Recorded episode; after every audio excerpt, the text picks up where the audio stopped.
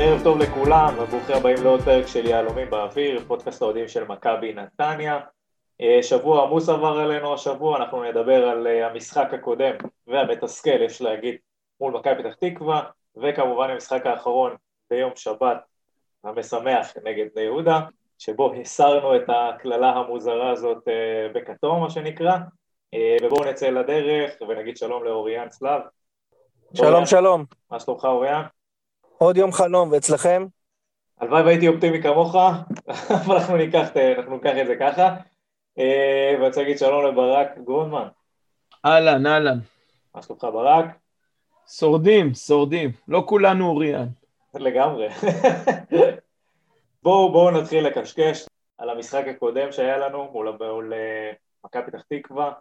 נשמע שכאילו בזמן האחרון אנחנו חווים, נקרא לזה מספר משחקים מתסכלים, וכל פעם זה כזה, אוי המשחק נגד הפועל, אוי המשחק מול בית"ר, לא חרגנו מהקו הזה נגד מכבי פתח תקווה. כן, אני חייב להגיד שבאתי עם ציפיות, גם אמרתי את זה בפרק הקודם, מאוד נמוכות, מול מכבי פתח תקווה והפועל תל אביב, אני לא חשבתי שאנחנו מסוגלים לנצח אותם, אחרי הקיצה של הסיבוב הקודם עם מכבי פתח תקווה, ובכל זאת הובלנו, וכן, גול עם יד, נבדל, פאול, אופסייד, לא יודע, כל מה שהיה שם. בסוף חטפנו את הגול, כמו שאמרתי וראינו את זה, אפילו נגד בני יהודה, ובטח הפועל תל אביב, אין לנו כל כך יכולת להבקיע, זה הכל עניינים מקריים. מתסכל, אבל כאילו, קמפיין הנבחרת עדיין חי, בית"ר הפסידו לסכנין, ניצחון על בני יהודה, אז עוד יש סיכוי. כן, אוריאן, אתה בטח גם ראית את זה כמו כולנו, ברק הזכיר את זה. איך מכבי נתניה אמורה להתמודד, שהיא בעצם לא יודעת לפרוץ הגנות במשחק רגיל, לפחות בתקופה האחרונה? בואו נתחיל קודם מדבר אחר, בואו נתחיל מהגנה, אני חושב שבמחזור 23 זה היה נגד מכבי פתח תקווה, ייצבנו לנו הגנה, סוף סוף, אבל אלמוג חזר, אני חושב שהשיבוט של אלמוג בתור בלם הוא גם הברקה, וזה גם נכון מאוד נגד מכבי פתח תקווה, שיש להם חלוצים מאוד מהירים. אני לא זוכר שמכבי פתח תקווה הגיעו למצבים, אם עד כל ה-20 ומשהו מחזורים הראשונים, כל משחק היה לדני עמוס הצלה או שתיים של גולים בטוחים, לא זוכר שהיה להם מצבים. נכון, מסכים איתך. יותר מזה אני אגיד שאני חושב שההבדל בינינו לבין מכבי פתח תקווה זה שהם לא חייבים לנצח, לא היו חייבים לנצח את המשחק הזה, והיה טוב להם טקו, אז גם הם התחילו לזוז רק מתי שאנחנו התחלנו לזוז, בעצם אחרי 1-0. אבל כן, הם גם לא ייצרו יותר מדי, היה משחק ברמה לא הכי גבוהה, יש להגיד. כן, הדברים גם הסתדרו להם, ראו את זה, מרגע שבא השוויון, הם באמת, כאילו, ראו קטעים של בזבוז זמן, והשוער ככה קצת מתח את השריר, עשה דני עמוס. כן, זה הסתדר להם, וזה היה טבעי, אני חושב שאגב, שזה כאילו באיזשהו אופן פעל לטובתנו, עוד פעם, אני מאוד פסימי ומאוד זה, כאילו לקחנו נקודה, כי אם הם היו בדחיפות של לנצח את המשחק הזה, ולסכן בשביל לנצח, הם היו עושים את זה. כמו שבסיוב הקודם הם לחצו ועשו את שני גולים שהם צריכים עלינו. בוא נחדד אפילו את הנקודה שאוריאן העלה פה לגבי משחק ההגנה. אז אם אנחנו מסתכלים, אפילו החל מהמשחק מול בית"ר ירושלים, בו ספגנו שם שני גולים, אחרי זה נגד קריית שמונה גול אחד, אחרי זה בבקעת הירדן בגביע לא ספגנו, מול הפועל תל אביב ספגנו אחד, מכבי פתח תקווה ספגנו אחד, ובני יהודה לא ספגנו. סך הכל נראה שההגנה מתייצבת. תראה, יש הבדל מאוד מאוד מאוד גדול בין שיר צדק אלמוג כהן לבין ונדרקאפ והקינסולה הקיניימי, או ונדרקאפ גנדלמן, או דולב אזולאי ונדרקאפ. זה בסוף פרסונלית, תשמע, זה משהו שאתה אומר, רצתי כל הזמן, ועכשיו זה יתחבר. הקבוצה הבינה מה רוצים ממנה בהגנה, או יש תאום בין עמוס לבלמים. יש הבדל בין שחקנים מסוימים, בין שחקנים אחרים, צדק ואלמוג אולי קצת יותר איטיים, אולי קצת יותר מבוגרים, אבל דיברנו על זה שבעמדה כמו בלם, זה יתרון. כל עוד אתה לא נושק ל-40, אז הגיל הוא יתרון. לא מדובר פה על איזושהי שחקן כנף, שבאחרי גיל 28-9, כבר מאבד ממה שהוא צריך שם. ובלמים טובים, עם ניסיון, אוריאן אמר את זה קודם, שאלמוג בעמדה הזאת זה פשוט ברכה. אתה רואה אותו מגיע לכדורי גובה שגבוהים ממנו לא מגיעים. רגע, הוא ממציא את עצמו מחדש, זה בעצם עכשיו אלמוג 2-0, זה אלמוג הבלם? אז זה השאלה, האם זה מה שהולך להיות לקראת הפלייאוף העליון, ובמיוחד, האם לאור השינוי עמדה הזאת, אין צורך להתחזק בבלם ראשון השנה הבאה. האם אלמוג ושירי הוא בלמים בעונה הבאה? הרי אתה בונה קבוצה. נתחיל ביולי, אוגוסט, לא משנה, בונים קבוצה. האם צריך בלם? או שמצאנו את הבלם? זה החיזוק שלנו בינואר. אני לא יודע איך לענות על זה. תגיד לך את האמת, אני לא יודע מה אני מעדיף אותו, בלם או קשר אחורי. אני רוצה להגיד, לגבי אלמוג, אגב, גם בעונה שעברה, וגם העונה, אני זוכר שהסתכלנו על הנתונים, עונה שעברה הייתה מזעזעת מבחינת כל האדומים, אבל כל פעם שניתחנו את המשחקים, אלמוג כהן תמיד במאבקי גובה, במאבקי קרקע, הוא תמיד היה בין השלושה, בכל הנתונים כמעט עכשיו היה בין השלושה מצטיינים בליגה כשהוא שיחק. זאת אומרת, גם משחק הגובה שלו הוא משחק גובה איכותי. אני סתם בראש חושב על הסתה של קשר אחורי לעמדת בלם מוצלחת, גם כאילו... לא באותה ליגה, אבל גם חבר מסצ'רנו עשה את ההסבה הזאת, והיה מאוד מוצלח, אני חושב שזה שיחוק, ולהגיד על אלמוג כהן איתי, הוא רחוק מלהיות איתי, גם בגיל שלו, הוא שחקן מהיר, והשילוב של הניסיון והחוכמת משחק שלו, עם המהירות שלו, מחפה על האיטיות של שיר צדק, ואני גם רוצה להגיד אגב, שאנחנו מדברים אמנם רק על הבלמים, גם במגנים התייצבנו. עכשיו, אפשר להתווכח מי עדיף, קלר או סחוביץ' ווייר או קרם, אבל בסופו של דבר המאמן החליט. יש רביעיית הגנה, זה חשוב, זה סופר חשוב התיאום ביניהם, וזה ניכר שזה מצליח ב3-4 משחקים האחרונים. הקבוצות, אנחנו גם לא סופגים הרבה, אבל לא רק שאנחנו לא סופגים הרבה, לא כל התקפה, יש התקף לב, לא כל הרמת כדור, אתה אומר, וואי וואי, הנה עכשיו עמוס מתופף ומציל, הנה אנחנו חוטפים גול. אני מרגיש במשחקים האחרונים קצת יותר שקט. יש, כמובן, עוד פעם, הדיון הזה, וייר הרבה יותר התקפי, ראינו גם אתמול שהוא נכנס, יש לו יותר יכולות התקפיות מקרם, אבל קרם בהגנה קצת יותר שקט בכמה המשחקים האחרונים, גם סחוביץ' שהוא לא מוציא צהובים מטופשים, מבחינה הגנתית הוא השתפר, ואני הרבה יותר שקט עם ההגנה שלנו, הרבה פחות התקפי לב בעיקר המשחקים האחרונים. האמת זווית מעניינת. תמיד התייחסנו לזה פרסונלית, ולא התייחסנו באמת לאלמנט הזה של התיאום והיציבות בעמדות המגנים, כי פחות או יותר, אני חושב שלפחות אני אגיד השקפת העולם שלי, המגנים שלנו, אין ביניהם כאלה הבדלים גדולים, בסופו של יום, ולכן כאילו... זה היה נכון, אולי כאילו, לפחות חשבתי שזה נכון להשתמש בזה פר משחק. יש שחקן שהוא בקושי יותר טוב, יש את הטעויות או הקלות ראש הזאת של זלטן שהוא עושה דברים, נניח הוא צובר צהוב מוקדם, ואז זה קצת מכביד על שאר המשחק. אז האלמנטים האלה, אבל כן, יש פה נקודות נורא נורא חשובות באלמנט הזה של התיאום והיציבות של אותו הרכב שרץ במבנה הגנתי. אני, זכוביץ' הזה כבר יצא לי מכל החורים, אני ממש מיציתי אותו. אני לא יודע אם קלר זה אופציה יותר טובה, אבל באמת שעדיף, וכבר עשה את זה, המאמן, לשים את וייר עם הרגל הלא נכונה, הפוכה, אבל אני מרגיש שמצינו עוד פעם.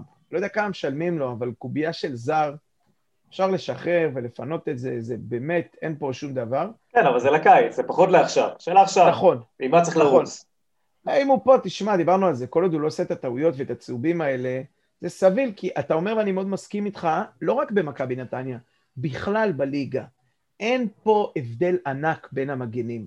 יש, אתה יודע מה, אולי 2-3 שהם קצת מעל, רוב המגנים הם די באותו לבל, אוקיי, לא צר, יחסית רחב, אבל שנקרא מעמד הביניים רחב. אתה רואה אגב במאבק האליפות, את ההבדל בין שתי הקבוצות, אנחנו נראה מי תיקח בסוף את האליפות, אבל בין שני מגנים שיש למכבי תל אביב, והרמה שלהם שהיא בהחלט מעל הליגה, באמת שני המגינים שיש למכבי חיפה, שיש סוג של ברירות מחדל בלבל שלהם, אבל לא רחוק ממה שיש לנו. וכנראה, גם גוארדיולה הבין את זה, כשהשקיע המון כסף במגנים בסיטי. הוא רצה את זחוביץ' איזו תקופה, גוארדיולה, אבל בסוף ויתר וזכינו בו. אבל כנראה שמגנים זה באמת מצרך בעייתי ומבוקש, וכל עוד אין לך משהו יוצא דופן, אני לא הייתי מבזבז איזו עמדה של זר. נקודה מעניינת, בהחלט נקודה לקיץ. מי בלט במשחק הזה ביניכם? אני... במשחק נגד מכבי פתח תקווה, אני אקח את זה גם לשני המשחקים, על אף שאני בטוח שאתם, תהיה לכם בעייתיות עם להסכים איתי, אני חושב שלמק בנדה, בעיניי בלט, הוא בלט בעיניי לחיוב ולשלילה, כי... כן, בלט זה בטוח. כן. לא, הדבר היחיד שיוצר אותו, רואים שיש פה שחקן, הוא כבר לא, סוף סוף הוא לא פצוע איזה שני משחקים, והוא מקבל את החולצת הרכב, וכשהוא מקבל את הכדור, אני כמעט ולא קרה שלקחו לו את הכדור מהרגל. הדבר היחיד שמוציא, או שהוא יוצא החוצה עם הכדור, או שהוא שם לעצמו רגל, אבל בסדר, זה ילד. אנחנו מבינים שאנחנו בשנה של בנייה שלו, וכשהוא קצת יתרכז וקצת ידע לעשות את המהלך הנכון, ואת הבחירה הנכונה, אני חושב שיש פה פוטנציאל לשחקן ברמה מאוד גבוהה. כל המצבים המסוכנים שלנו נגד מכבי פתח תקווה, ואני חושב שגם נגד בני יהודה, היו ממהלכים שלו. לפעמים הוא יודע לתת את הפס הנכון בזמן, לפעמים הוא מאבד את עצמו, לפעמים הוא, רוב הפעמים הוא עדיין לא יודע מתי לבוט, מתי להעביר, אבל הוא מקבל את הכדור, יש איזה ריגוש. אופה, יש פה, הוא יכול ללכת, הוא עובר בלי בעיה, ואז הכל תלוי ברגליים שלו. קצת ביטחון, קצת ניסיון, ואני חושב שהוא יופי של שחקן. עכשיו, גם בקטע של להחליף אותו, זאת אומרת, גם בימים שפחות עובד לו, הוא יודע לעשות דברים שאף שחקן אחר בסגל שלנו לא יודע לעשות. זאת אומרת, גם כשהוא עושה את הפעולות הלא נכונות בסוף, הוא עדיין היחיד שיודע לעשות את הפעולות, להיות למצב שאיכשהו מסכן את השחקן. אני דווקא מאוד מסכים עם אוריאן, אני חושב שבנדה הוא שחקן כן מאוד בולט, וכן לפינתנו, הוא גם היה לא מלוטש, וגם זה שצריך עוד קצת ליטוש, אגב, משבצת של זר. רגע, צריך להגיד שהוא הראשון שזוכה בשתי התארים באותה שבת. כן, מחזיק בשתי החגורות, בשני המשקלים. הוא לוקח את הכדור, ואתה יודע, דיברנו על זה תמיד, על מישהו שיעשה את הדריבל, מישהו שיעבור שחקן, מישהו שישבור את המערך, והוא מהבודדים, אם לא היחיד, אולי למעט גבי, שאפשר לבנות עליו, שאתה רואה את זה קורה, הוא לוקח את הכדור ואתה אומר לו, אתה יודע, הצעקה מפורסמת של, קח אותו לקו, קח אותו לטיול, תריץ אותו, והוא עושה את זה טוב. מצד שני, הדיסוננס כל כך גדול, הוא בסוף מגיע לקו רוחב, במקום לעשות את הפעולה החכמה הפשוטה, שהיא באמת, היא כל פעם היא משהו אחר, זה לא איזשהו אוטומט, אבל זה יכול להיות להוציא אחורה, להרים את הראש, להסתכל, ולהחליט בחצי שנייה הזאת לבד, כאילו המנגנון הזה לא קיים אצלו. זה הכל כל כך מקרי בתוך הרחבה.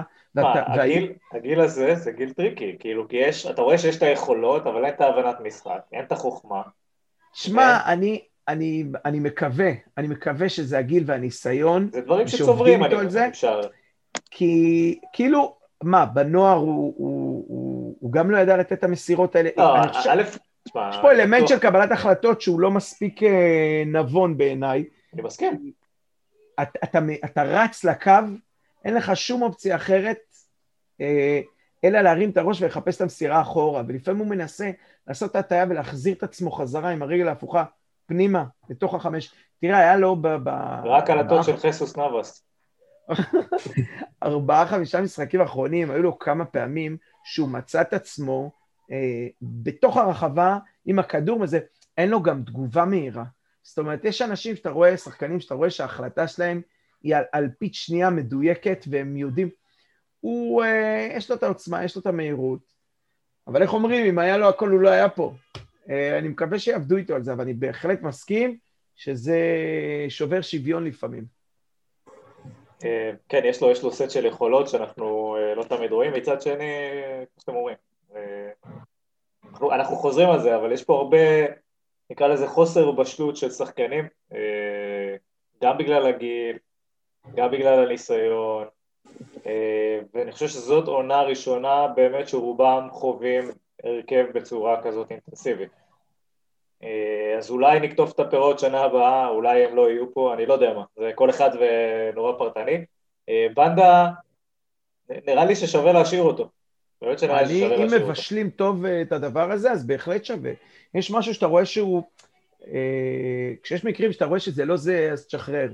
אבל שאתה רואה שיש בסיס, והבסיס אצלו הוא מה שנקרא בסיס איתן ומוצק. כל רגל שם היא בסיס, ויש עם מה לעבוד, ויש כוח מתפרץ, ויש מהירות, ויש צעד ראשון, ויש טכניקה. אז אוקיי, אז אני גם מקווה שבסוף קבלת ההחלטות, או הניסיון מהדברים האלה, יהיה קצת יותר טוב, ויהיה עם מה לעבוד איתו. אני מסכים שהוא צריך להישאר. אני רוצה עוד קטנה להגיד על המסירות, באופן כללי, על המסירות מפתח, שאחרי המשחק נגד הפועל תל אביב, הייתי ממש מתוסכל מזה, היו 0 מסירות, או ניסיון אחד לדעתי, של שחף, ובמשחק הזה השתפרנו, 4 ניסיונות, 2 מוצלחים, זה עוד לא מספיק, עם בני יהודה זה עלה לי יותר, אבל עצם זה שמנסים, באנו מול הפועל תל אביב, אז ב-1-0 פיגור, ולא מנסים לדחוף את הכדור, והכל הלך לרוחב, אז הנה, באמת שומעים את הפוד שלנו, כנראה הם תרגמים להולנדית, והם ניסו, הרבה יותר להכניס כדורים וליזום. בסוף, גם אם אמרנו שהגול הוא מקרי, המקרי הזה, אתה יודע, זה כמו לקנות את הכרטיס לוטו כדי שיהיה לך את הסיכוי. תדחוף את הכדור, תהיה באזור, אז אולי גם המקרה ייפול לך לתוך הזה, וכשאתה לא מתקרב לשער, אז אין לך סיכוי, והם עשו את זה, והיו הרבה יותר...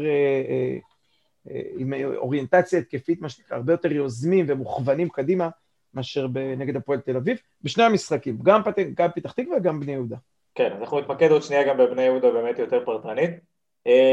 אני נראה לי אלך במשחק הזה, על מי שהיה טוב, אני הולך נראה לי על שיר צדק, אני אוהב את השילוב עם אלמוג, ואני מאוד מבסוט מהשקט הזה, כמו שאמרת אוריין בהתחלה, לא היו פה איזה הזדמנויות משוגעות למכבי פתח תקווה, דני עמוס לא היה צריך להציל את המולדת יותר מדי, אז כן נזקוף את זה לזכות ההגנה שלנו, ואני אקח את המציין שלי משם. אוריאן, מי היה מאכזב במפגש מול מכבי פתח תקווה? שניים, אחד היה למגרש ואחד מחוץ למגרש, אחד זה גבי, הייתי רוצה,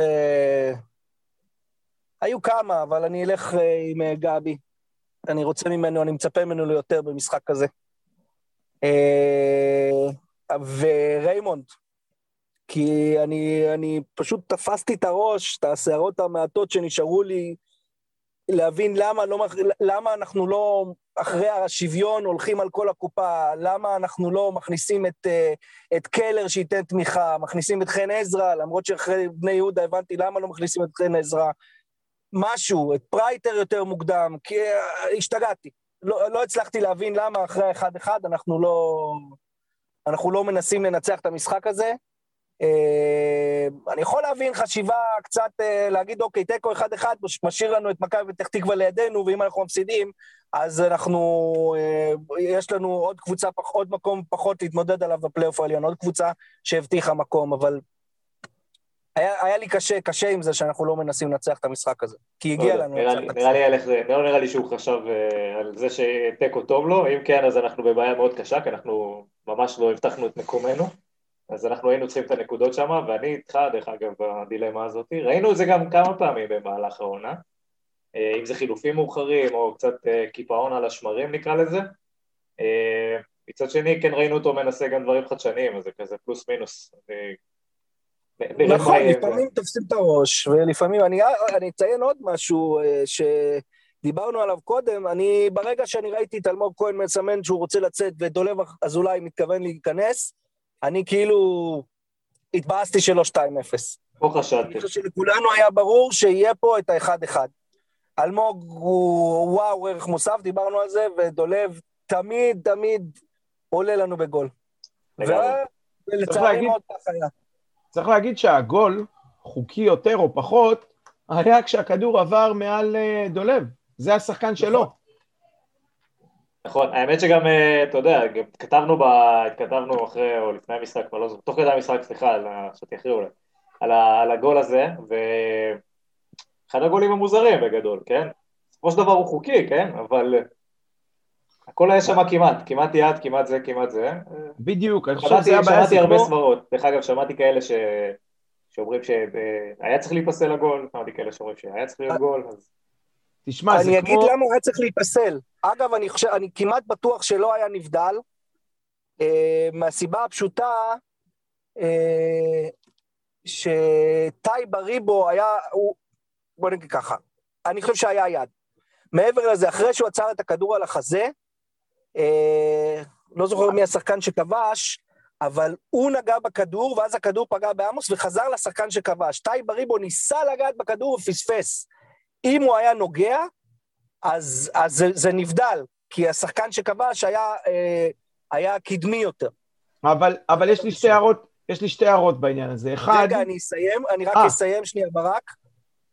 דבר שני, כיוון שכל כך קשה לקבוע גם לגבי הנבדל, וגם לגבי הנגיעת יד של טי בריבו, ופסיקת השופט הייתה שיש נבדל, ואי אפשר להגיד חד משמעית שלא היה נבדל, עבר לא יכל לפסול את הגול הזה, לאשר את הגול הזה. נכון, זה גם מה שהם ציינו. וזה הכי מעצבן בכל האירוע הזה, שזה לא היה חד משמעית, והחוקים של עבר אומרים ברגע שזה לא חד משמעית, הולכים מפסיקת השופט המקורית. נכון, זה באמת גם מה שהם כתבו בתגובה של איגוד השופטים, הם כתבו שעבר לא היה צריך להתערב באירוע הזה, כי זה לא היה חד משמעית, וההחלטה היא צריכה ללכת עם העוזר כוון שהחליט בשטח. עם העוזר שופט הכוון, כאילו.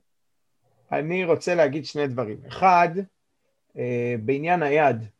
היד שפגעה, זו היד שהיא כאילו הפנימית, מה שאתה אומר, עצר על החזה, הוריד על החזה, רואים בצילום, ראינו את זה כולנו בפוסט של הקבוצה, של הדברים של אייל באינסטגרם, רואים שהוא כאילו שם את היד, יד שמאל שלו, כדי כאילו להגן מאיזה טיל שהוא חוטף, והכדור כמעט ממש פוגע בכף היד. הנקודה היא שאנחנו רואים את זה מהגב, אז אפשר רק לדמיין את התנועה. ואני שואל, למה אין ור, או למה לא הפעילו את הוור שעומד מאחורי השער, מאחורי דני, שיצלם לנו עם הפנים את החזה של טי בריבו? יש יותר מדי דברים, חביבי. יש לי קצת דיונים שיש שם מצלמה אחת, ושופטים ור לפי זה. לא בליגה הישראלית. כן, קריית שמונה, וזה בדיוק העניין. אז אגב, אני זוכר שבאנגליה היה סיפור, שכאילו משחקי גביע, שאתה משחק בחוץ, באיזה פרסטון נורט אנד, אתה בלי זה, כשאתה בא לגומלין ביתיחד, אז כן יש לך ור. בכל אופן, נחזור מהיתיחד למושבה. אז אחד, לא היה ור שבכלל יראה את הנגיעת יד הזאת. שתיים, לגבי הנבדל, כל עוד הוא שם, אני מבין את ההסבר שלך על הנגיעה שלו, והוא אכן, ממה קצת שראיתי, לא נגע, אבל כל עוד הוא נמצא שם, הנוכחות שלו היא הנבדל, הוא לא חייב לתת את המסירה.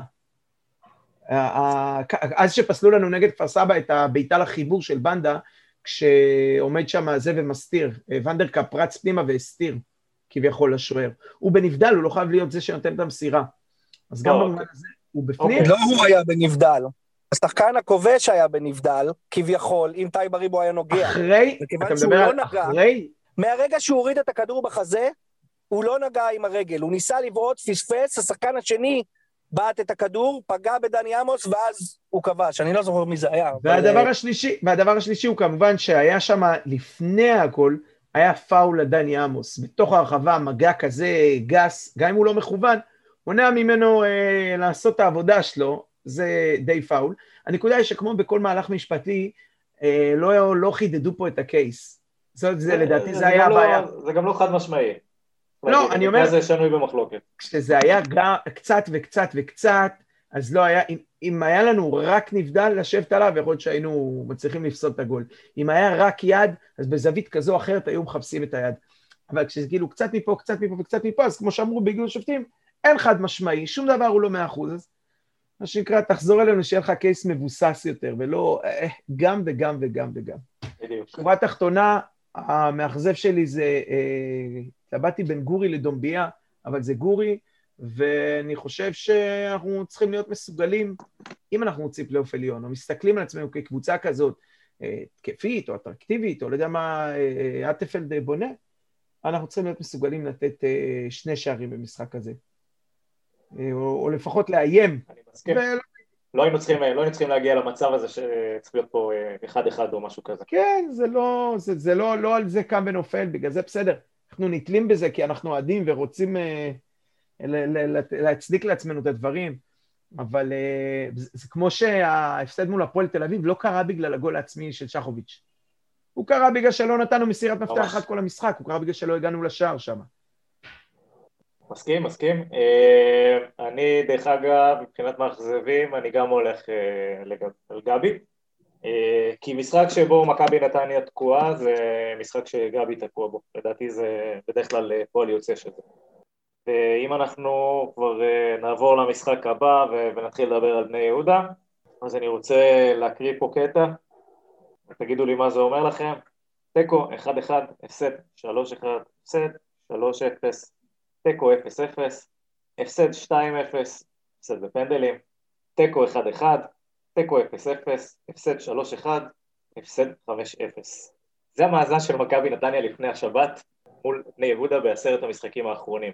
איזה נחס נשבר פה, יאללה. אני רוצה להגיד ככה, אם זה היה בלי הבוקסיס, אז הם אומרים, תשמע, אבל זה לא, זה כל השנים האלה, זה הבוקסיס וזה, וכל הניצחונות והגועל נפש שלו. אז במובן הזה אני שמח שזה היה עם הבוקסיס. אבל מה שכן בולט, בכל התוצאות שהקראת, ובניגוד לתוצאה של תמול, זה שבכל התוצאות האלה, היה שם צ'יבוטה וחזיזה ואשכנזי ושואה עם ה-5-0 וגם גם אחרי שהם עזבו, היו שחקנים, אתמול הם באמת באו כמעט בלי כלים, וזה ממש התאים לאג'נדה של אבוקסיס. אוריה, למה הוא מגמד? תסביר לי. לא, חס ושלום. חס ושלום. ככה זה אוהדי נתניה, כל הזמן מגמדים, כל הישג מגמדים, וכל זה משבר. לא, אני רק טוען ש... כאילו, אני הסתכלתי, אמרתי עצמי, יאללה, נשבר... אגב, שלא תטעו, אני פה אמרתי לכולם, אנחנו מפסידים לבני יהודה. אני לא יודע אם זה היה נחס הפוך או שבאמת האמנתי, אבל הפצתי את המפסידים, מפסידים, אז זה עד הסוף. הסטטיסטיקה כבר שכנעה אותי. עד שהבוקסיס בעצמו בשענן. כן, כנראה, אבל באמת, אתה רואה, גם אטפל דקץ אותו בסיום, אמר, אתה יודע, דיבר כאילו ברצלונה, אנחנו צריכים לדעת להתמודד גם מול קבוצות כאלה, שבאות ומשחקות ככה, וזה הדרך של היריב, זאת זכותו לשחק ככה, אבל באמת, בליגה שהסגלים בה מאוד חלשים, הכדורגל מאוד אפור, בני יהודה באמת שוברת שיאים בחולשתה, ואגב, אני לא מגמד, זה רק הופך את הניצחון לעוד יותר הרואי. בסוף השגנו את זה מנגיחה אחורית של שדה בקרן. רגע, אז באמת בוא נגיד, לא היה פה, אני קצת צחקתי מקודם, אבל לא היה פה כדורגל גדול. ניצחנו בשיניים, וזה מה שצריך לעשות, זה מה שלא ידענו לעשות, אולי בכל המפגשים הקודמים מולם, גם כשהיינו יותר טובים מהם על הדשא, הם ידעו לקחת מאיתנו את הנקודות. והפעם פשוט באנו עם השיניים, ולקחנו את ה-1-0 הזה, בנגיחה אחורה, אבל ניצחנו.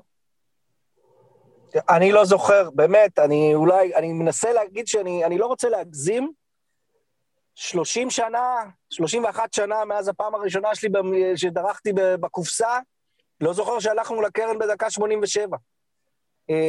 עכשיו, מצד אחד אני אומר, זה מה שיפה בלהיות אוהד מכבי נתניה, אנחנו מפסידים יפה. מצד שני, יאללה, סוף סוף אנחנו עושים את מה שצריך, אנחנו יודעים לעשות את זה, לקחת את הבריון פרייטר שיעמוד ויבזבז 2 דקות על יד הדגל של הקרן, זה מגעיל, אבל אולי צריך ללמוד לעשות את זה בשביל להיות יותר ווינרים. פחות הוא לא רקד הפעם. תראה, אני אגיד לך משהו. יש עבודה יפה, 2 דקות באמת העיף שם, נעמד ואף אחד לא צריך לעקוף אותו. אני אגיד לך מה, אם זה לא פרייטר עושה את זה בצד שלך, אז ברור לך שזה חלוץ של בני יהודה עושה את זה בצד שני, זה ב... 4 מ-9 תוצאות שהקראת, דניאל, זה מה שהיה. אז כן, אז אני מאוד בעד להיות בצד הזה, שיש לו את הפריבילגיה לבזבז זמן ליד הדגל. הטפלד גם אמר שהגיע לארץ, פתאום למד שמבזבזים פה זמן, שזה חלק מהשיטה. גיידה, כאילו לא עושים את זה בחול גם. עושים את זה בכל מקום, וטוב שעושים, וקבוצה, אתה יודע, זה כמו שתמיד באים בטענות בסוף העונה, לקבוצות שכבר נשארו בליגה, או פלייאוף עליון, שלא מתחרות, למה הן לא מתאמצות? אדוני, היה לך 26 מחזורים להגיע למצב שבו אתה לא נלחם על החיים שלך. אני עשיתי את זה, אני לא חייב לך כלום. אתה יודע פה, היה לך 90 דקות להבקיע, עכשיו אני את הדקה האחרונה לוקח לעצמי לדגל הקרן. לא חייב לך כלום, זה בסדר, גם ממש לא צריך להתנצל את זה. ה-89 דקות שקדמו לזה, יחסית. בואו ניכנס באמת למשחק עצמו. אז בואו נתחיל אפילו, אני דווקא רגע, ואני רוצה להתחיל את הדיון דווקא, מהסקורר החדש של מכבי נתניה, האיש שהביא את השתי גולים האחרונים, יובל שדה. אוריאן, גילינו כובש מצטיין חדש? תראה, אני רוצה להגיד לך שבכמה... על הזהב, כמה נקודות מקבלים על גול בליגה הישראלית? בתחרות של נעל הזהב, כן? אני יודע, גול כזה אחורי, לדעתי שווה כמה נקודות, כי ככה שהוא, זה גול מגעיל כזה, זה כיף לנצח את בני יהודה ככה בגול נפש הזה. כן, לא כמו הגול עם הקלים של מסי. כן. תשמע, הוא בכמה הזדמנויות אחרות שהיה לנו, או חצאי הזדמנויות, הוא היה באזור גם. זאת אומרת, יש לו את המיקום לבוא בקו השני ולתת גולים, על אף שהגול של נגד בני יהודה היה פחות בגלל הצטרפות מהקו השני מן הסתם.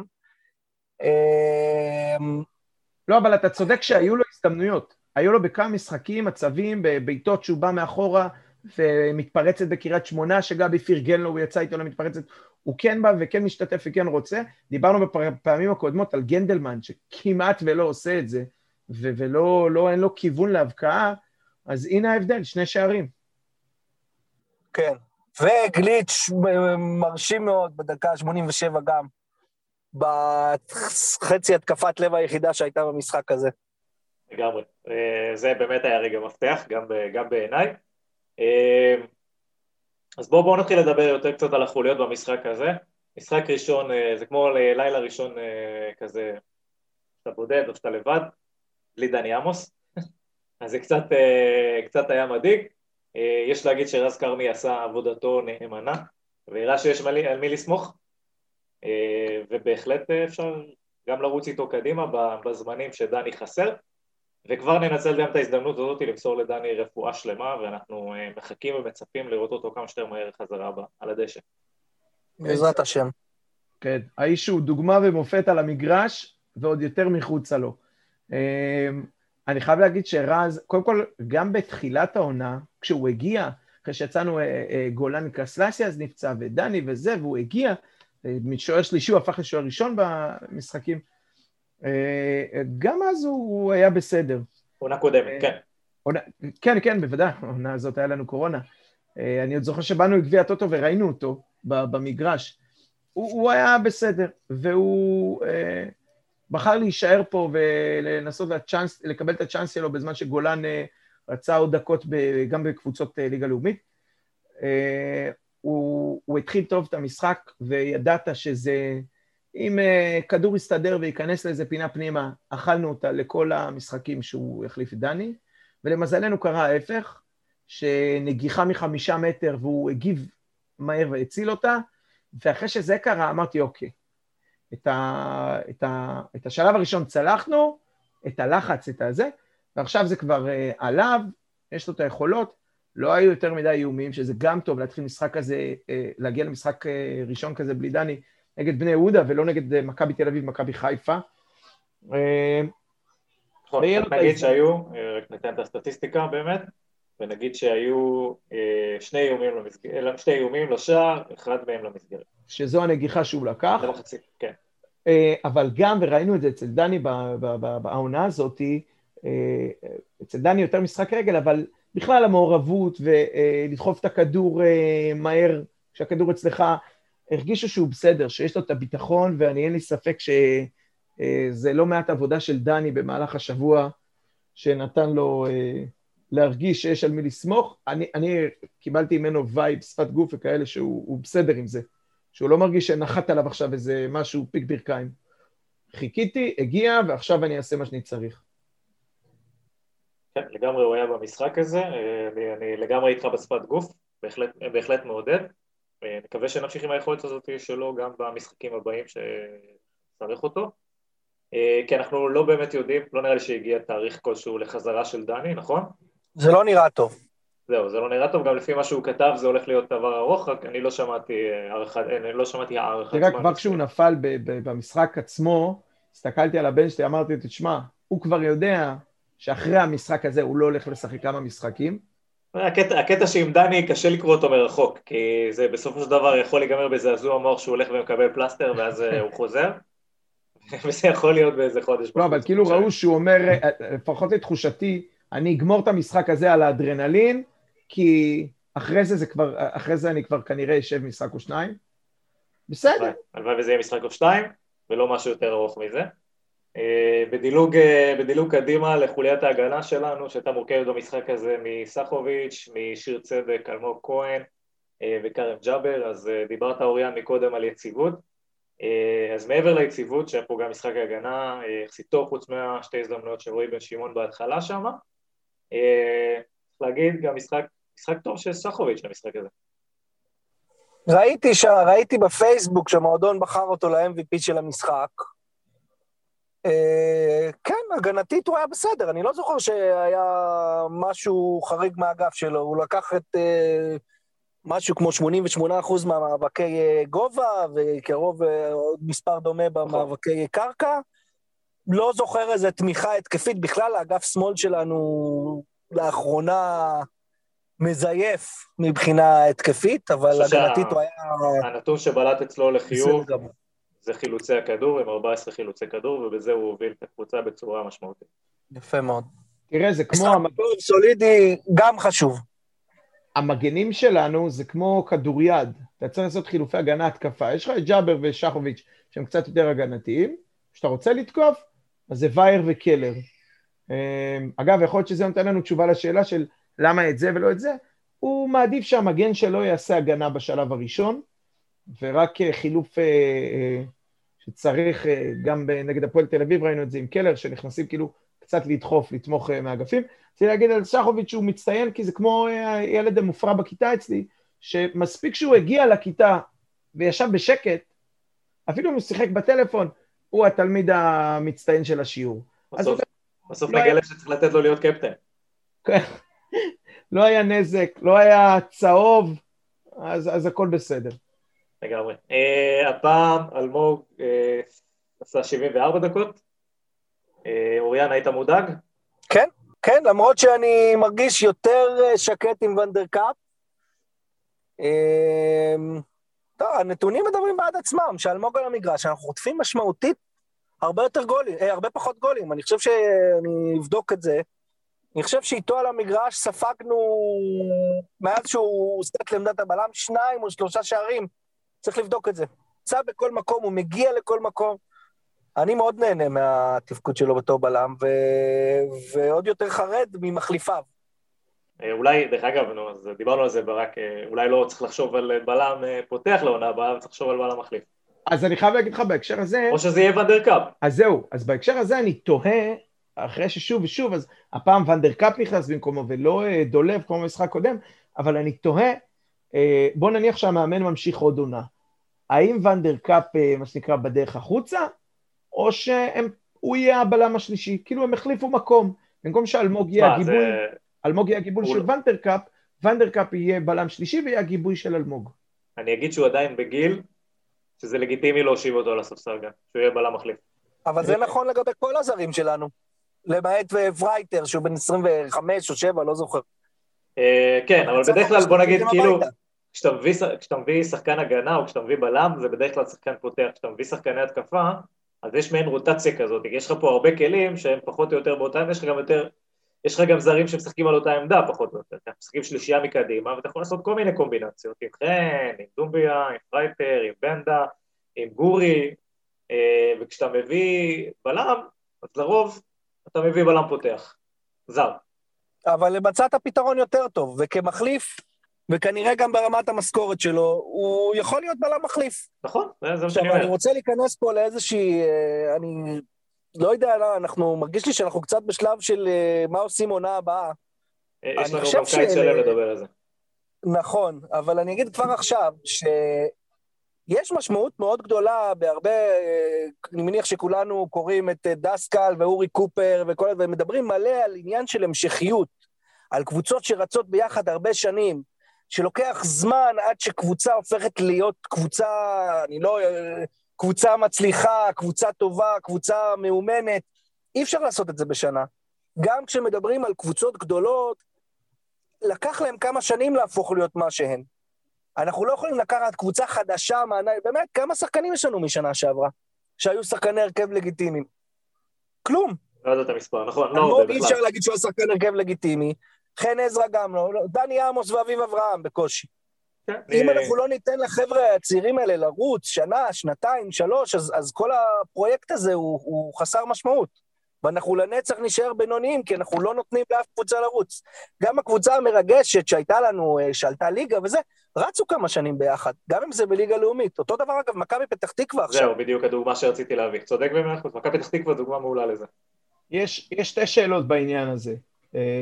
אגב, מכבי פתח תקווה והקבוצה שהייתה לנו אז כשעלינו ליגה, כשאתה משתפשף שנה אחת בליגה לאומית, כשאתה ביפר מעל כולם, אז אתה מגיע אחרי שנה שנייה, זאת אומרת, אתה מגיע לשנה שנייה, שכבר רצת את הסגל במין גביע טוטו כזה של ליגה לאומית, עונה שלמה שעברה. כוכבית קטנה, רק ברק, גם כשיש לך את האיכות הנחוצה. זאת אומרת, גם כשעלינו, עלינו זה דיה ורן וניקו ואלי, הייתה קבוצה סופר איכותית מבחינת כוח אדם. זה אין ספק. וזה נכון גם למכבי פתח תקווה של השנה. קבוצה שהייתה אז 4 רמות, רק להסתכל על דן גלזר, על עלי מוחמד, אפילו על אולסק, בכלל לא דומה למה שיש כאן עכשיו, ולא רק בעמדה הזאת. רציתי להגיד שקשור לשני דברים. אחד, להמשכיות בעיקר של המאמן, אם הוא ימשיך כאן או לא. אגב, אני לא רואה סיבה שלו, אני לא הסוכן שלו, ולא יודע מה הולך מאחורי הקלעים, או מה הוא מחליט, אבל לא רואה סיבה שהוא לא ימשיך פה. עוד עונה אחת. והדבר השני הוא לגבי, זה לא שחקנים צעירים שאתה נותן לגנדלמן או לג'אבר לרוץ, שחקני נוער, או שדה שהשקעת והבאת אותו. שאלה היא לגבי הזרים. יכול להיות שיש פה מדיניות רכש שמתבססת גם על המאבק, הקרב הכלכלי, שבו אתה אומר, אני מעדיף לקחת שחקן זר בן 19, מאשר שחקן זר בין 24, 25, שיעלה לי הרבה יותר. בטח אם הוא מוכח וזה. אז אני אספוג קצת, מה שנקרא, שיתגלח עליי. בואו, גם כמה מוכחים אנחנו מביאים. לא, לא אנחנו ולא בכלל. תשמע, אין פה הרבה קבוצות שיכולות להביא שחקן כביכול שיא קריירה, 24, 5, 6, ששווה משהו. מה שאני אומר זה, שאם זו האג'נדה וזו המטרה, אז זה בסדר, כמו שאמרת קודם, להושיב את ונדר קאפ, ולתת לו עוד שנה להתבשל, וללמוד לאט לאט, וזה לא, עוד פעם, אתה לא נכנס למאבק הזה של, אני מביא זר, שאני שם כסף על שחקן שהוא מעל הקבוצה, ואני משלם יותר. לא יודע, אני אתן לך דוגמאות, אפילו, לא מרחיק לכת, אבל ורגוץ' או הויבך, או גם פטוס, לצורך העניין. שחקנים שהיו במצב צבירה טוב, שילמת עליהם יותר. זאת אומרת, אוקיי, יש לי פחות כסף, אני במקום הויבך או ורגוץ' מביא את ונדר קאפ, אני במקום חלוץ כזה מביא את גורי, זה בכלל חלוץ נוער, ואתה אומר, אני אוקיי, הם באים לפה בגיל 18, 19, 20, אני יכול לשלם עליהם, ואני מקווה להרוויח בעתיד. כן, זה בהחלט גישה מעניינת, נראה גם מה יהיה עונה הבאה, לפי זה אני חושב שנדע, ונראה גם כמה מתוך הסגל נשאר, אבל יהיה לנו מספיק זמן לחפור על זה בפרקים הבאים, וגם בכל פגרת הקיץ, אז בואו נתקדם קדימה ונדבר קצת על חוליית הקישור, שבמשחק הזה הוא קיווה מיובל שדה, אביב אברהם וגבי קניקובסקי, שנראה לי שמעבר למשחק הסולידי, אני אגיד שכולם לא היה פה התעלות יותר מדי גדולה, אבל כן השחקן המצטיין שלי מגיע מפה, וזה יובל שדה, רק בגלל הגול שווה לבחור אותו, אבל גם מעבר לזה אני חושב שהיה משחק טוב שלו, אני חושב שאין, הרוטציה הזאת היא טובה שם, בתי אגיד על גנדלמן ושדה, כל פעם שמישהו מהם טיפה יורד, אז השני מבחוץ זה בא להחליף אותו, אתם יודעים, 2 על כל עמדה, אביב אברהם עושה את העבודה, גבי עושה את העבודה, גנדלמן, שדה, היו מקרים שבהם זה הירושלמי שיש לי שם, טוב שיש חלופות, אני חייב להגיד שכל אחד מהם כשנמצא, שמקבל את החולצה, עושה את זה טוב, בטח בצד ההגנתי. הפעם היה גם בונוס עם שדה בגולים. דיברנו על שדה קודם, על זה שהוא גם עושה עבודה הגנתית טובה, וגם מוסיף עוד איום קו שני בהתקפה. אני חושב שאני מסכים לגמרי עם דניאל, שהוא המצטיין של המשחק הזה, גם בזכות זה שהוא כובש שער שני ברציפות, וגם כי לא היה מישהו אחר שהתעלה. אגב, אני היחיד ששמתי לב שהיה קשה קצת לראות, בטח בהתחלת המשחק עם המשחקים של הצל והאור, אבל שהדשא היה מאוד גבוה, או משהו שם היה מאוד עזוי, לקח להם הרבה זמן להבין את הכדורים, שהם לא הצליחו להשתלט עליהם, רק אני ראיתי את זה? לא, היה שם, לא ידעתי למה לייחס את זה, זאת אומרת, הדשא. זה היה נראה כאילו הדשא גבוה מדי, או משהו שם לא מסתדר, זה היה נראה כאילו זה דשא של ליגה א', לא משנה. הוא לא היה רטוב כמו בלחות של משחקי ערב אולי. יכול להיות. כן, מרטיבים עם הממטרה, אבל עדיין יש שמש שמייבשת אותו די מהר. כן, אבל זה היה ניכר, כאילו הכדורים, השחקנים לא השתלטו על פסים פשוטים. פחות הם לא החליקו. אני חושב שאביב וגבי אגב היו מהרכב הפותח הכי חלשים על המגרש. לא היה משחק טוב שלהם, של שניהם. אמרתי סולידי, אף אחד לא בלט. נכון. אביב אגב פעמיים בנדה נתן לו כדור אחורה, הוא פרץ על הקו ונתן לו כדור, היה כדור אחד שהוא נתן לו באמת כדור לגול, שהוא בעד על שחקן שלהם, ועוד אחד שהוא פספס. ההתחלה, כן. כן, מחצית ראשונה, אני חושב שזה היה פעמיים שהוא עשה שם מהלכים ונתן לו כדורים יפים, בפעמים עד שהוא סוף סוף עושה החלטה נכונה, אז אביב איכשהו, אבל לא נורא, זה פגע בשחקן.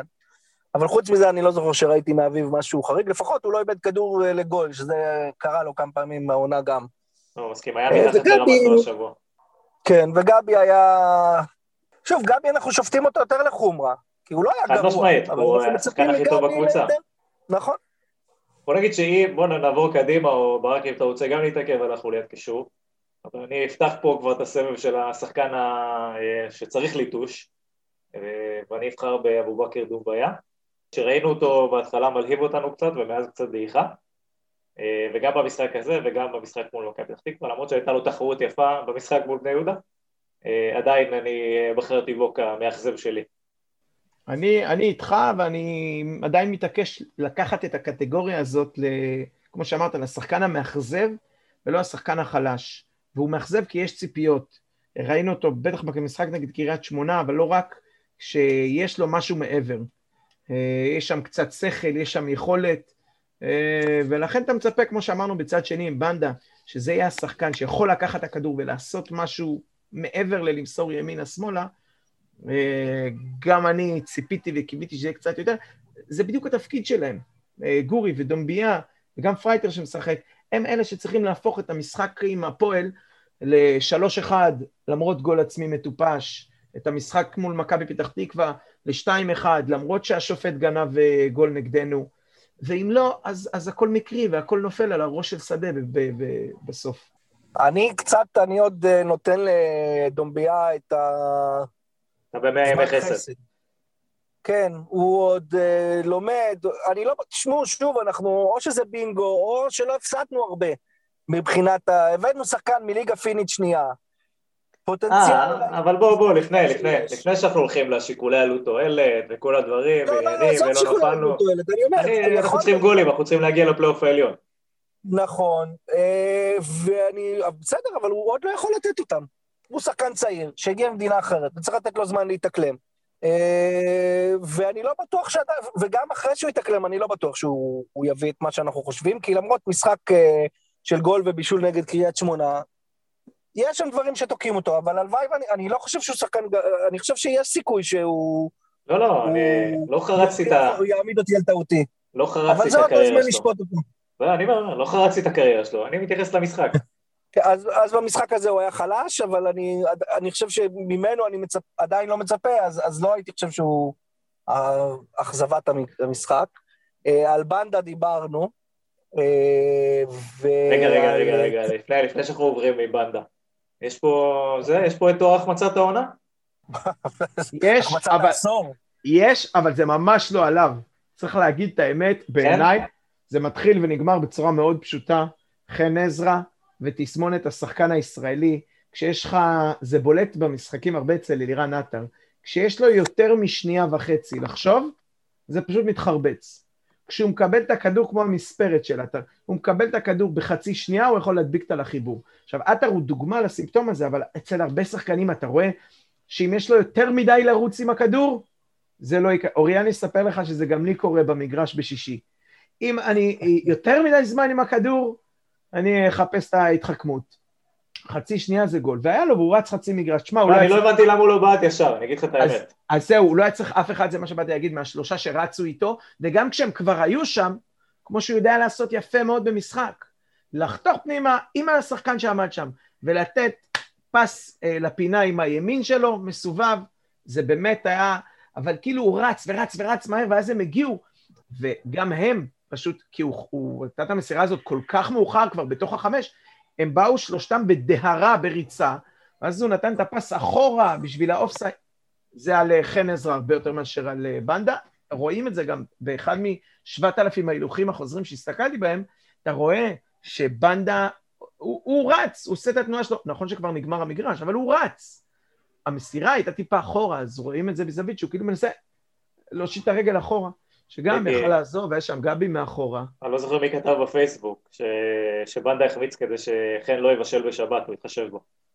יכול להיות שניר שם את חן עזרא קפטן בפנטזי. כן, עזרא. בכל העסק. אני רק מקווה, לא שזה כזה מטריד אותי, אבל שהפלייאוף העליון שלנו, לא נפסיד אותו על הפרש שערים בגול, אז יהיה ממש מצחיק. אין סיכוי כזה. אין סיכוי כזה, בגלל זה לא כזה ביג דיל, אתה ב+7, כל השאר משחקים עם האיזון.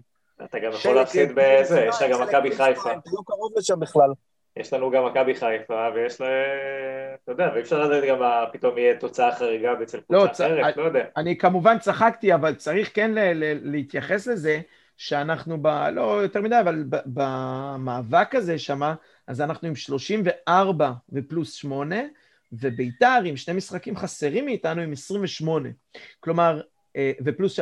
גם אם בתיאוריה ביתר מנצחת את שניהם, ויש להם מביאה 6 נקודות, היא עדיין מתחתנו. כאילו, יש לנו על כן, אבל פה זה בדיוק... זה עוד נקודה.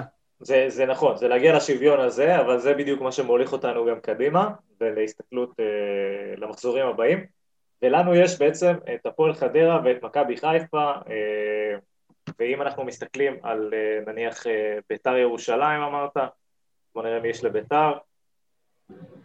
לביתר יש את מכבי תל אביב היום, יש להם, מחר, סליחה, יש להם את בני יהודה, הפועל כפר סבא ואשדוד. אחרי שבוע של גביע, אחרי משחק של גביע. נכון, אבל אשדוד יכול להיות שכבר מגיעים למשחק הזה כשאין להם על מה לשחק. זאת אומרת, הם כבר הבטיחו את מקומם בפלייאוף העליון. אם הם יבואו אחרי שהם עפו מהגביע, אז הם לכאורה, אפשר להגיד שסיימו את העונה. אני לא יודע אם הם יוותרו, יש לך גם את באר שבע, שיש לה הפועל תל אביב, הפועל תל אביב היום, מכבי פתח תקווה, ואחרי זה בסוף בני יהודה. שמחזור אחרון, בני יהודה, גם אם יחזור פצועים, עלולה להיות מסוכנת יותר מכל קבוצת צמרת אחרת, נלחמת על החיים שלה. ובאר שבע, והבוקסיס חוזר לזה, עניינים, יהיה קצת בילדאפ. השורה התחתונה, מצדנו... אני חושב שהכי קשה מכל הקבוצות שמתחרות על המקום בפלייאוף העליון. מה? לבאר שבע. נכון, אני גם חושב. אבל גם הם כנראה, מבחינת כוח אדם נקרא לזה, הם הכי איכותיים, אולי חוץ מביתר. בסדר, אבל הנה, זה שתי קבוצות, זה יופי שיש להם כוח אדם. גם אתה שנה שעברה על הנייר, הייתה קבוצה מצוינת, אבל... משהו לא דפק. נכון, נכון. בוא נגיע עכשיו מאמן חדש אצלהם. נראה, נקווה שהם יפקששו את זה, מה אני אגיד לך, הלוואי. בוא נעשה את הדברים פשוטים, כן? קודם כל, אתה לא באמת רואה את התמונה, כי יש ביתר עם 22, קריית שמונה עם 22, באר שבע עם 23, ואנחנו עם 24. אז אתה עוד לא רואה את זה פיקס, אתה יודע, אם ביתר ינצחו היום את מכבי תל אביב, היום, מחר, לא יודעת את זה, אז אתה לא באמת רואה תמונה אמיתית, ועדיין, כמו שאמרנו כל הדרך, אם נוציא גם מחדרה 3 נקודות, ונהיה ב-37, סביר להניח שמצבנו בסדר. אני לא רואה את שתי קבוצות עוברות את ה-37 נקודות, לא קריית שמונה מה-29 שלה, ולא ביתר מה-28 שלה. זה להביא 8 נקודות ב4 משחקים לקריית שמונה.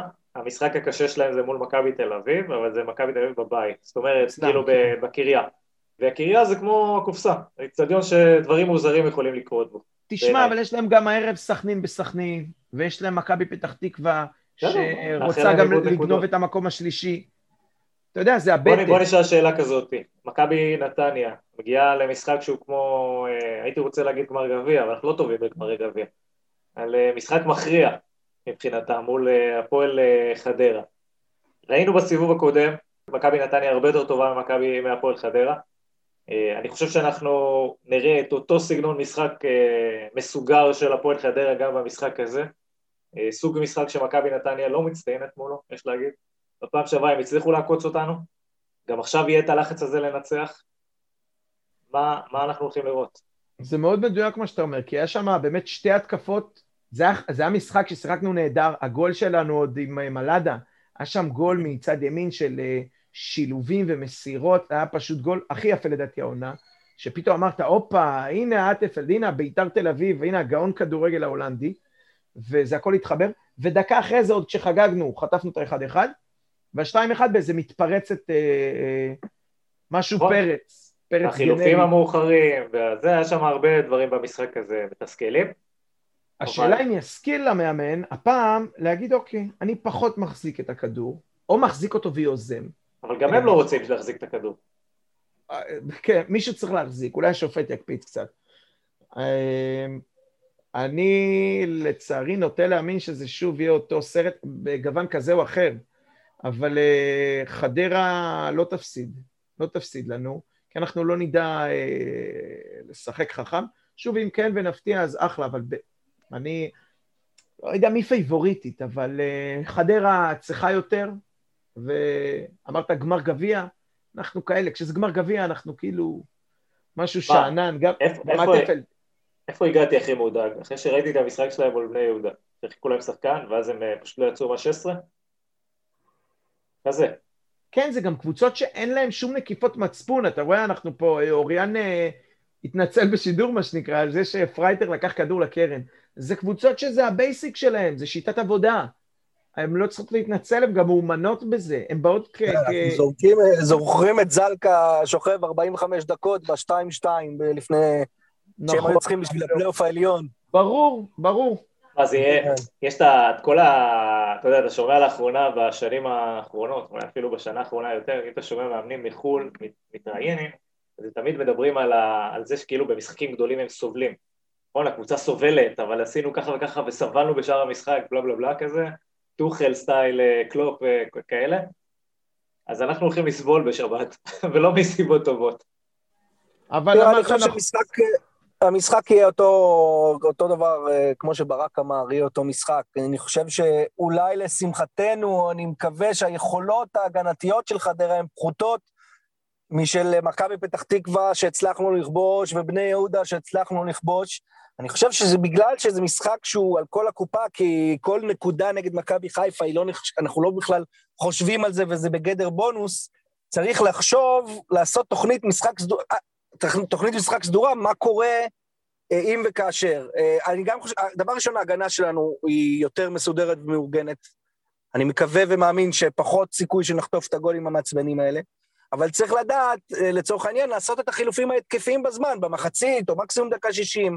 כשאני אומר חילופים התקפיים, זה כולל להחליף את שני המגנים, להכניס את קלח, להכניס את וייר, לעשות בלגן, כי אם צריך לעשות בלגן, ושיש 7 שחקנים עם יכולות התקפיות שמסוגלים לעבור שחקן, אז זה מה שצריך, לא לחכות דקה 80-85, כי נגד חיפה קשה לכולנו להאמין שנצליח להוציא משהו. זה ה3 נקודות שיכולות להבטיח לנו הישג בעיניים מאוד מאוד מאוד מרשים.